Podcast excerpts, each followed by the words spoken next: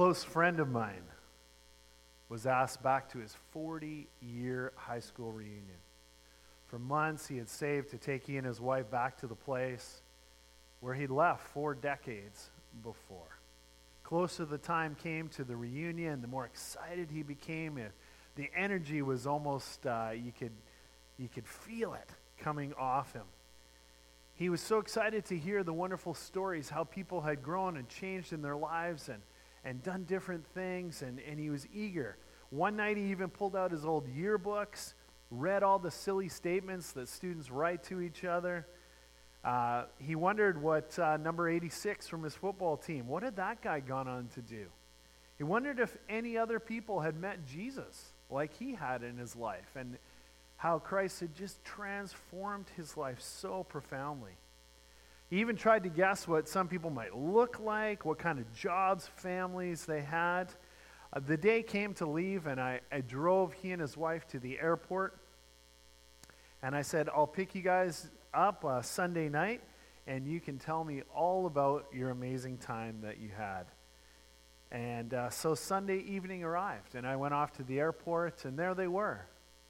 And as they walked out of the airport, his wife was holding his hand, and their heads were down and they looked kind of solemn. And I met them and, and greeted them and helped get their luggage in the back. And as we're driving, it kind of felt tense. It felt a little awkward. And finally, I asked, So, how was the reunion? And he said, Tim, it was one of the saddest experiences of my life. No way, I said, more than a little surprised. What happened? And he goes, wasn't what was what did happen, it's what didn't happen. It's been 40 years since I've seen those people. 40 years. And sadly, the vast majority hadn't changed.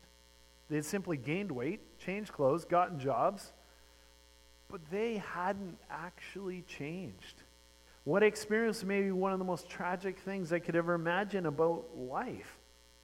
There was kind of a long silence as we drove in the car back, and on the drive home, he turned to me and said, For reasons I can't fully understand, it seems as though some people choose not to change. And then he said this amazing statement. He said, I never, never want that to be said of me. Tim, life is too precious, too sacred, too important if you ever see me go stagnant like that, I hope you give me a quick, swift kick where I need it. For Jesus' sake, I hope you'll love me enough to challenge me to keep growing. To grow, to change, to develop in our lives of following Jesus. That's what we want. We want to grow. The word Christians have used for that over the centuries is the word discipleship. If you're brand new to church, that can be a bit of a hard word to get a hold of. I'm going to call this sermon Transformed the Jesus Way. You know, being challenged and, and motivated is awesome, but if we don't discover how we are going to grow, then soon our motivation will diminish and we will stop trying. I want you to listen to this incredible wisdom that a Christian professor by the name of Jared C. Wilson, what he learned about growing in his faith, becoming that mature disciple of Christ, really the secret to inviting Jesus to transform us over a lifetime. This is what Jared writes. He says, I grew up in the church, but it was a long time before I actually grew in my faith. The Holy Spirit is faithful, of course, and He was doing a billion things in my life every year since my conversion. But it wasn't until I awakened one fateful day to the beauty of how I was growing that my spiritual growth really took off. There's an amazing verse, 2 Corinthians 3.18, and he says, maybe I'd read it before and just missed it, but he goes, When I read it that day, it was like I had never seen it before. It hit me between the eyes. This is what it says. And we all, who with unveiled faces contemplate the Lord's glory, are being transformed into his image with ever increasing glory, which comes from the Lord, who is the Spirit. I probably could have told you that real transformation comes by the Spirit, but I wouldn't have known that it had much to do with looking at Jesus. If you had asked me really deep down, totally honest, gut level, I would have said spiritual growth comes from getting my act together. Or so I thought.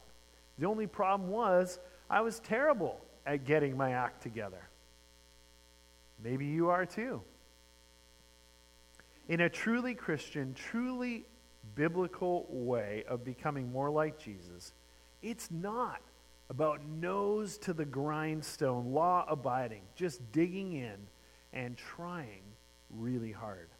It doesn't work long term. Never has, never will. On the other hand, it's definitely not a therapeutic spirituality where we live our life and we just kind of add a little bit of Jesus in to help us along the way. A true Jesus informed path of discipleship or transformation comes from concentrating on Jesus, looking at Jesus. What does that really mean? Well, it means knowing him personally, it means talking to him in prayer, it means reading and learning more about his life, what he's done, what he's currently doing, and being amazed at the countless ways that Jesus has changed and transformed our world. That's what the apostle Paul's trying to tell us in 2 Corinthians 3:18 when he says, "Contemplate the Lord's glory." There's something about beholding the glory of Jesus. It doesn't make us not work, but it does make us work in a new way. And ultimately, we have to understand the whole thing is the power to do it comes from the Holy Spirit of God. Jared Wilson ends his paragraph with this amazing statement. He says, I'm grateful for all the churches I grew up in, but I'm more thankful still for the day I started to grow. Well, this is the journey that I want to take us on. It's how, through the power of the Holy Spirit, looking at Jesus, you and I can continue that process of being transformed to look more and more like Him as time goes on. In order to begin, we need to look at the place where Jesus directly commands this process of becoming a disciple, this process of becoming a follower of Jesus. begins to look more and like more like him in our words, our actions, what we love, and what we're against. Comes from Matthew 28, verses 16 through 20. Then the eleven disciples went to Galilee to the mountain where Jesus had told them to go. When they saw him, they worshiped him, but some doubted. Then Jesus came to them and said, All authority in heaven and on earth has been given to me. Therefore, go and make disciples of all nations, baptizing them in the name of the Father, the Son, and the Holy Spirit, and teaching them to obey everything I have commanded you. And surely I am with you always to the end of the age. I've entitled this first point, The Call. You know, last words are really important, aren't they? Your best friend's last words before they said goodbye to you and went off on that three month trip around the world. You will remember your best friend's last words. The last words of an elderly relative as you make your final visit to the hospital full of love and often extremely profound, you won't forget what they said for the rest of your life. Or in wartime, the final words of a general to his army before he leads those troops into battle. Final words are so important. And it's no different with Jesus. The final words that Matthew records Jesus saying to his disciples, these have become the marching orders for the Christian church for the last 2,000 years. We're supposed to do this till Jesus comes back one day. What is the central command? It's to make disciples. And there's three parts under that. Make disciples is kind of the main verb of the sentence. And then there's three aspects that come under that. going to all nations, baptizing them, and teaching them to everything that Jesus has commanded them. So I want to look at that first one go to all the nations. In the original Greek Matthew wrote it in, it says the Greek words are panta ta ethne, and that literally means all the people groups. Now, in the broad sweep of ethnic groups in history, generally people always lived within the geography uh, of their country, or in the last 500 years, the political boundaries of their country. But in 2020, it's a really different reality. People groups are spread all over the world. Think about our own province for a second. The largest population of East Indian Sikh people outside of India itself is in Surrey, BC. There are significant amounts of French speaking Haitian people living in Montreal and other parts of Quebec. Richmond, BC boasts a majority population originally from China and Japan. This command is most properly understood as not hopping on a plane as a missionary and going to a foreign country, although it is 100% that, it can also be a going across a city or a town and sharing the gospel with a people group. And then you think about specifically our Canadian culture. People tend to form identity groups around interests. Everyone who's an avid runner joins a running club. People who want to paddle join a dragon boat racing team. People that love to have a cup of coffee and grab a book and discuss join a book club. People love craft beer making and tasting. They join those kind of things. Marvel superhero fans, they're devoted, they're rabid. They talk to each other online. They have all these webs. They do all these things. And then they go to this Comic Con convention every year in Los Angeles. People form groups around interests. And all of those are exactly what Matthew recorded there. In Greek, panta ta ethne, all the people groups. And if you think about effective ministry, 2020 in the 21st century, often means inspiring followers of Jesus who are part of a particular interest group to bring the good news of the gospel into that. We have a lot of people that love drama in Ladysmith. Our high school has a tr- strong drama uh, presence. There's Ladysmith Little Theater, they have a strong drama presence.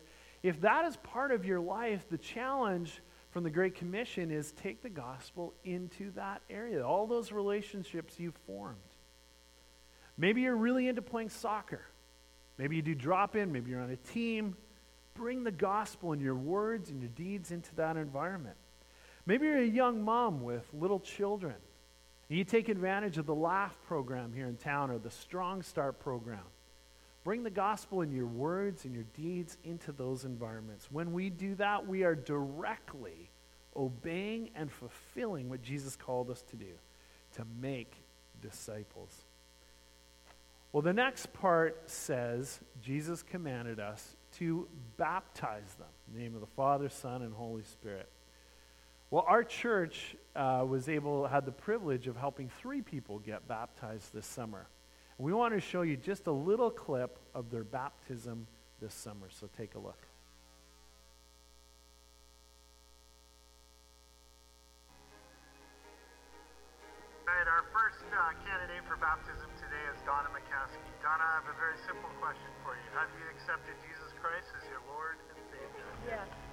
Donna, why do you want to be baptized today? because I want to publicly confirm that I'm a, I am an obedient follower of Jesus Christ and desire to be a member of this local church. It is my privilege to baptize you today in the name of the Father, the Son, and the Holy Spirit.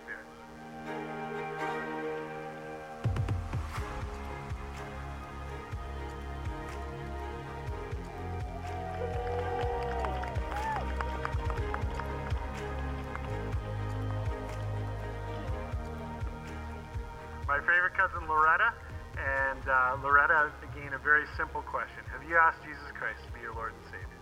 Yes, That's beautiful. And uh, Loretta, why do you want to be baptized today?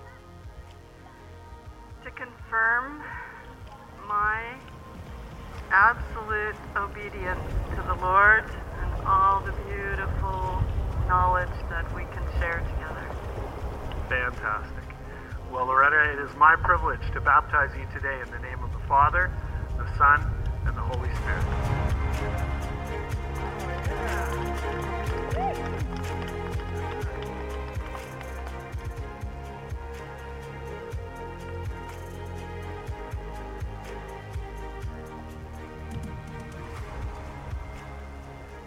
All right, our third candidate for baptism today is uh, my good friend Doug. And uh, Doug, it's a privilege to baptize you. The same simple question I've asked others. Doug, have you accepted Jesus Christ as your Lord and Savior? Yes. And Doug, why do you want to be baptized today? To renew this covenant and make things right for God. Amen. Well, Doug, then it is my privilege to baptize you today in the name of the Father, the Son, and the Holy Spirit.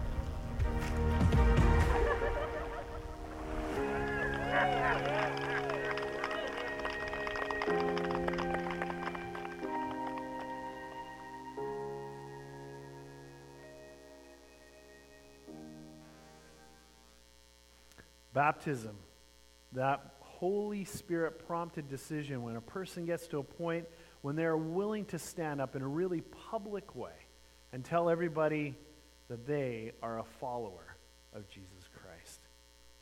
Now, clearly, it's a process to get to that point.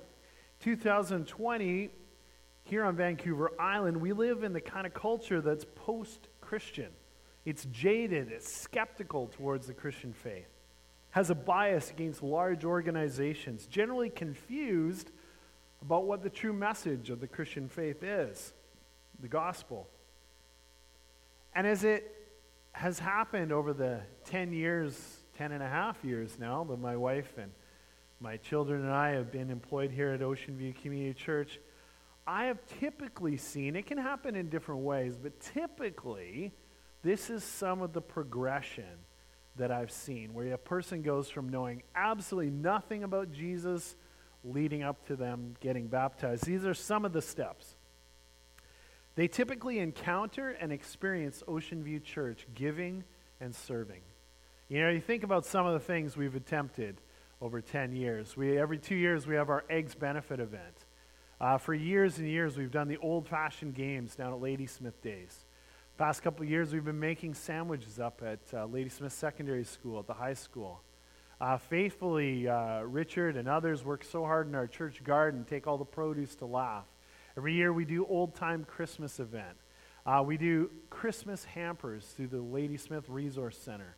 We built kids parks. We've done all these kind of things. And it's when someone who doesn't know Jesus at all encounters his followers doing those kind of loving actions it's what makes them stop, take notice, begin to ask questions. What are these people doing? Why are they doing that? What's going on? I remember the very first project that God led us into, uh, helping fundraise for Brown Drive Kids Park. And uh, when we finally, the church raised over $5,000, and we were able to give that to the Kinsmen Club and to the town of Ladysmith. I'll never forget Doug Patterson, the guy who was the president of the Kinsmen Club at the time and heading up the project, he just said, So you're just giving us money for this park? He goes, What are the strings attached? I said, Doug, there's no strings attached. I said, God blesses us, we bless our community. He goes, That's awesome. He goes, I've never heard of a church doing that. Do all churches do that? And I said, Well, it's up to them, but that's what Ocean View is going to be doing. He's like, well, that's a hell of a thing. I was like, well, I wouldn't quite say it that way, but I totally understand what you're trying to say. And then you think about someone, okay, they have those initial contacts, and then they come into contact with credible Christian believers in their life. What does it mean to be credible? It simply means people that are friendly, non judgmental, and inclusive. They don't exclude them, they invite them in. And as those kind of friendships begin to build and grow, eventually the person wants to know what's this whole thing about? And that's when we have a chance to share the good news of the gospel. How does that happen typically? Well, it can happen in one on one conversations. It can happen, we've run the Alpha course a number of times. It can happen watching one of our Ocean View Community Church services, online or in person. Lots of different ways that happens. And then the incredible work of the Holy Spirit, and it's something no human can prompt in somebody else, has to be a Holy Spirit thing. But they come to the point of a decision yes or no to following Jesus Christ, yes or no to making him their Lord and Savior. And once they've done that, then we prepare them to get baptized. Typically, I get to meet with people. We have a little baptismal prep thing. We walk them through, make them work, look up a ton of Bible verses, really discuss, pray together, get them ready to do that. And then that amazing day, we saw a little clip of it. Even this summer, we were allowed up to 50. And what a celebration it was to watch three people make that commitment to Christ in a public way. So you can see when Jesus said this, when he said, Make disciples, go to all nations, baptize them in the name of the Father, Son, and Holy Spirit, you can see that Jesus really was saying, here's the first part of that discipleship process, that process of being transformed to look a little more like Him. And we know Jesus was a genius. And in his final words to his followers, by extension to all of us, Jesus is laying out how we are to fulfill that command to make disciples. Well, obviously, the process doesn't stop the moment you get baptized, it keeps going. And that's why Jesus said, and teaching them to obey everything I have commanded you. That's the third aspect. I often tell people when they get baptized, said, getting baptized isn't the finish line, it's the start line. Some people feel like they have to have everything absolutely, completely, totally together, every aspect of their life, then they qualify. Then they're ready to get baptized. If you wait until that happens, you'll be 99 years old before you get baptized. It's the start line, not the finish line. So, as long as people have made that true heart commitment, they get baptized, they get going on this journey Here's what I've typically been seen involved in teaching them to obey everything I have commanded you. You know, we're all different, we're wired differently, and we learn in different ways. Some people really, really thrive learning together in a small group environment. We have Connect, Grow, Serve groups here at Ocean View. And I get the feedback that people love it. They, they love gathering. They love the relationships. They love the learning that happens as they dig into God's Word, as they worship and pray together, and the things we can learn from each other. Other people are wired, they're like, hey, the group thing's awesome. I'm all good with that. But really, what works for me is one on one. When I have that really good friend I can meet with, and we have a cup of coffee together, and we get chatting and it becomes really real. Those are the moments for me that help me grow. You know, for families, lots of times people will say, hey, we watched the service online actually as we ate dinner, and we discussed it, and we, we talked about things. Those are wonderful teaching opportunities. So, those are some of the ways we can learn. But then there's the individual part in all of our lives where it's us and the Holy Spirit of God. How does He typically help us learn? Daily Bible reading, praying in solitude, silently contemplating Jesus. What that guy Jared Wilson said the more we concentrate on Jesus, the more we think and learn about Him and just contemplate Him, that's a huge factor in changing us into the likeness of Jesus. A lot of people have talked about the incredible life changing idea of simplifying your life, trying to pare down maybe a little bit of what you own, little bit of the chaos in your life. And they're like, it's amazing. It transforms you. Simplicity. And that frees you up to bless others. For a lot of people, it's worship music. Maybe cranking it up when you're doing the dishes, listening to a podcast as you go jogging. Whatever it is, God can use those things. And then one thing that happens is people have been uh, a follower of Jesus for a number of years. They find that if they can help a brand new person, a newbie, begin that journey, it revitalizes, it transforms their own faith. praying for them, building a friendship, clarifying the gospel, bringing them to church, maybe watching online together. And then that moment when they choose Christ, celebrating that and then helping them get baptized. And Jesus has a plan in mind. He modeled it with his disciples. He spent all that time with them. He was equipping them, he's training them. And he knew, as hilarious as those disciples were, and how often they got it wrong and did crazy stuff and said the wrong thing at the wrong time, Jesus knew 11 of those guys could change the world. And he equipped them to be future leaders. And here at Ocean View, there's lots of opportunities to step into leadership. Maybe, maybe you have a desire to be trained how to be a Connect, Grow, Serve leader. Maybe you want to be trained how to mentor someone in a one on one mentoring partnership. Maybe you want to head up a ministry here, or be a youth sponsor, or even be a board member. Jesus knew it's a progression. That's why he said, teaching them to obey all I have commanded you.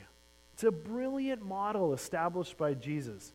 There's one little thing I want to clarify. Sometimes we can get the idea that the Christian life is you start and it's a 45 degree straight shot to the top.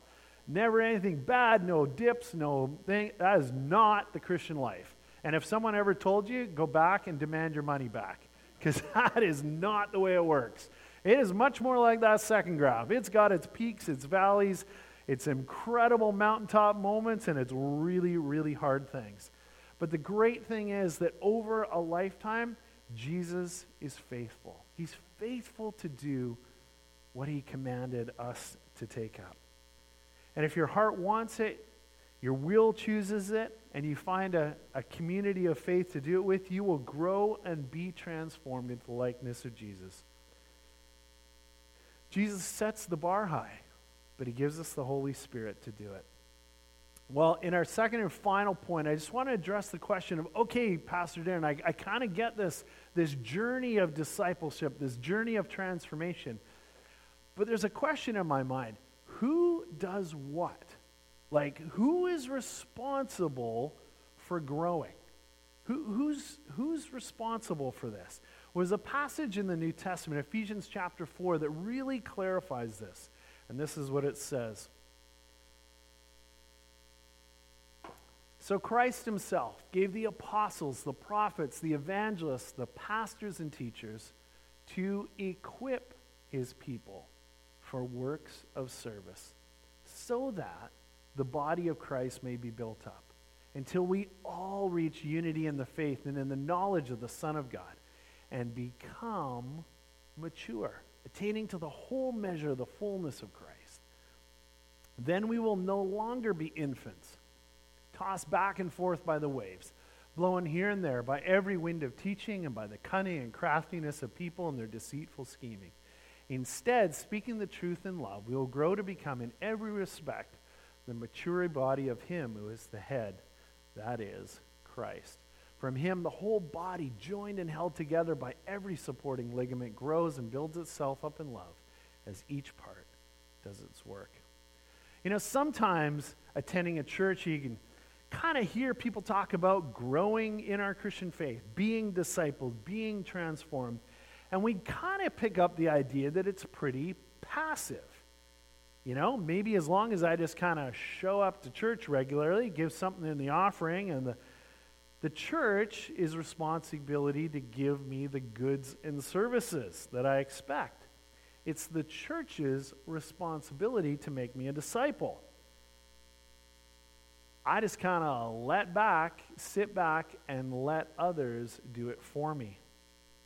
Well, that's not what the Bible says.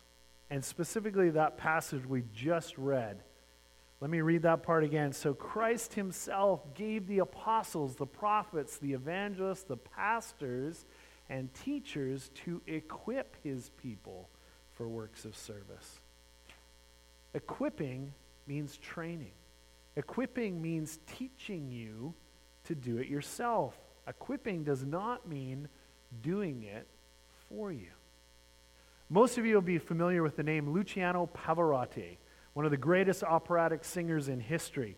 Because of his immense talent, Other rock and pop stars always wanted to sing with Pavarotti.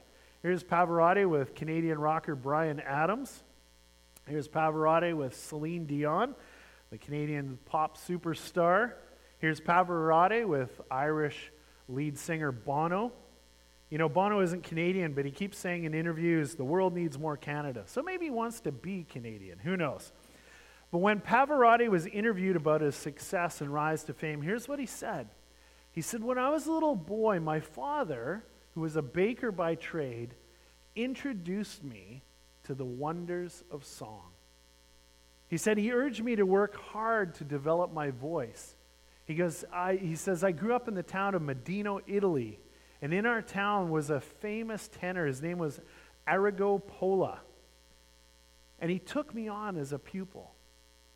And he said, right from that young age, I trained and trained and trained my voice. He said, once I, I kind of finished school, I enrolled in teacher's college as well. And on graduation, I sat down with my father and I said, Dad, should I become a, a singer or should I become a teacher? Luciano, my father replied, if you sit on two chairs, you will fall between them. For life, you must choose one chair. And looking back, Pavarotti says, I chose one. It took seven years of study and frustration before I finally had my first big professional singing appearance. It took another seven years before I reached the Metropolitan Opera in New York. And now I think whether it's laying bricks, writing a book, whatever we choose to do in life, we should give ourselves to it. We need to choose one chair. Following Jesus is a little bit like that. You have to choose, you have to make the commitment. You have to choose one chair, but it's not actually a chair for you to sit on. It's actually a chair for Jesus to sit on. He becomes the center of our lives. You know, the church, the staff, the deacons board, the pastor, we're all here to equip to offer opportunities for you to grow, but ultimately, you need to choose it. The Holy Spirit comes along and honors that choice. He's the one who works on us and transforms us. So, to summarize what we've been talking about this morning, number one, the choice is up to you. Number two, equipping is offered by the church. And number three, power to change is given by the Holy Spirit. I started this sermon telling you about a guy named Tim and his friend who went off to his 40 year high school reunion. Friend came back dismayed because so many people had chosen not to grow in life, not to transform into something greater. And I want to say to myself and all of us here this morning let's be a congregation that doesn't get stuck. Whether we're 12 or we're 92, let's say yes to the process of discipleship. Yes to the process of transformation. Yes to what Jesus commanded go and make disciples. Amen.